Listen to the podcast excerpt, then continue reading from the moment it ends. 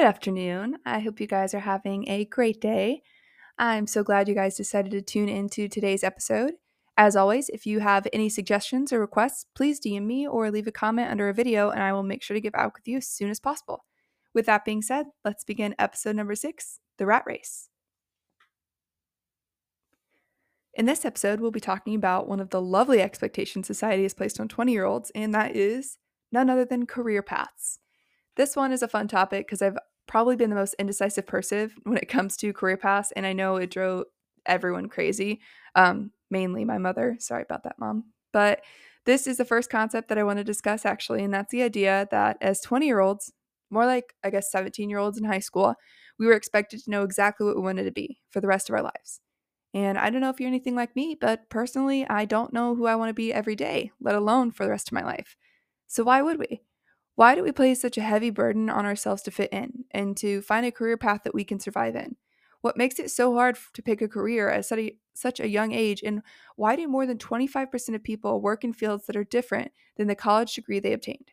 These are some questions I want to answer today in the episode, so stick around and learn a little bit more about the process of career delegation.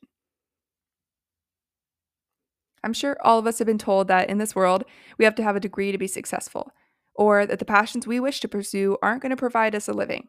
As heartbreaking as it is to hear, for me, those words are actually fuel. Fuel for me to pursue my passions, even if they might seem crazy. People will tell you thousands of things when they tell when you tell them their dreams, but if the first thing they say isn't go for it, then their opinion shouldn't hold any weight in your mind. What you pursue is entirely up to you even if it isn't the world standard of a career, the world changes the world standards are changing quickly, and you might be that person that brings a positive change that the world needs. Even if you decide to change your career a thousand times before you settle, just know that you're not made to fit into like a box and you're made to be different. We have far too many normal people in this world, and it's time we see some individualist, individualistic people with unique values and ideas. During college, I started out as a psychology major then sociology major, then cognitive science major, then college administrative major, then early education, then nothing. I was so lost, and I honestly felt really stupid for not being able to find a career that I was going to do for the rest of my life until I realized that the things that were quote unquote holding me back, like my various hobbies or wide variety of skills that I was able to do, were actually something that saved me from being part of the rat race. Now, there's nothing wrong with finding your career at an early age or knowing what you want to do. In fact, that's amazing. Like, you go. That's awesome for being able to do that. I'm just giving encouragement to those who feel as if they're hopeless because they can't find it yet, because I was in the same boat. My biggest advice is spend time getting to know yourself. Take up all types of hobbies and see what inspires you. Don't get frustrated just because you might not fit what the world wants you to be passionate about and it might not fit the mold of what your family or friends or classmates expect from you. Your career is your decision, and I full heartedly think that making that decision at such a young age is one of the most suppressing things you can do for your dreams, especially if you're pursuing something that you're not passionate about. You only have so much time on this earth, so why would you spend most of it doing something you hate? I know sometimes it can be intimidating to start something new, and honestly, yeah, it's scary as hell.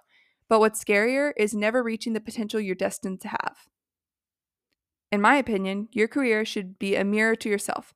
It should be something that when people see you, they see, wow, you know, that person's passionate about this thing. You can obviously tell that they're devoted to it. Or it should be something that you're proud of doing. And yeah, some days you're not going to love it and it's going to be exhausting, but it shouldn't be something that you dread going to every day. Keep that in mind. Even if it's a career that your parents want you to be in or you're just really good at or whatever the case may be, if you don't love it, don't do it. You shouldn't feel like you're unsupported or underappreciated in your career. You should feel valued and have a desire to pursue your goals by using your career to your advantage. Another huge thing that gets wrapped into our minds from a young age is that we need money to be successful. And to some degree, that is correct. You need money to afford to live, of course. But to me, the biggest accomplishment your career can bring you is peace and prosperity. And that is something that money can't buy. Find a career that encapsulates the person you desire to be, not the person you are now and use it to create the life that you desire. When you set out to become the best version of yourself, the rest of your success will fall in place. Something I really want to drive home today is something that I've been actually telling myself a lot recently because I actually just got licensed to be a realtor. I'm super stoked about it. It's a long and painful and extensive process, but I'm officially licensed realtor, so that's fun. But um, what I want to say is everything will happen as it's supposed to. Meaning, don't keep yourself up at night letting your mind race about what's going wrong in your life or what you don't have that you might want. And instead, appreciate what you do have. Be in the moment, be present, be aware of what your struggles, but don't let them keep you from your future successes. And if you're in a competitive career, something you should always keep in mind is that there may be 2,000 other people who are in the same career as you, but you're the only you. Use your personality to take advantage and get to know people and let them see the real you. Don't act like someone you're not and every day just to get ahead. Keep the real you out for everyone to see, not the version of you that society has molded you into. As always, you are so valued and loved, and I appreciate each and every one of you for taking the time to listen to my podcast. You have no clue how much happiness it brings me to see your messages and posts and how much it means to me that someone, you know, always texts me and says, you know, hey, I love this episode or it really touched me in a certain way. That that literally melts my heart. I love it. So once again, as you go out into the world, you might not be the smartest, funniest, or even prettiest person. But the one thing you can be is the kindest person in every room. Thank you.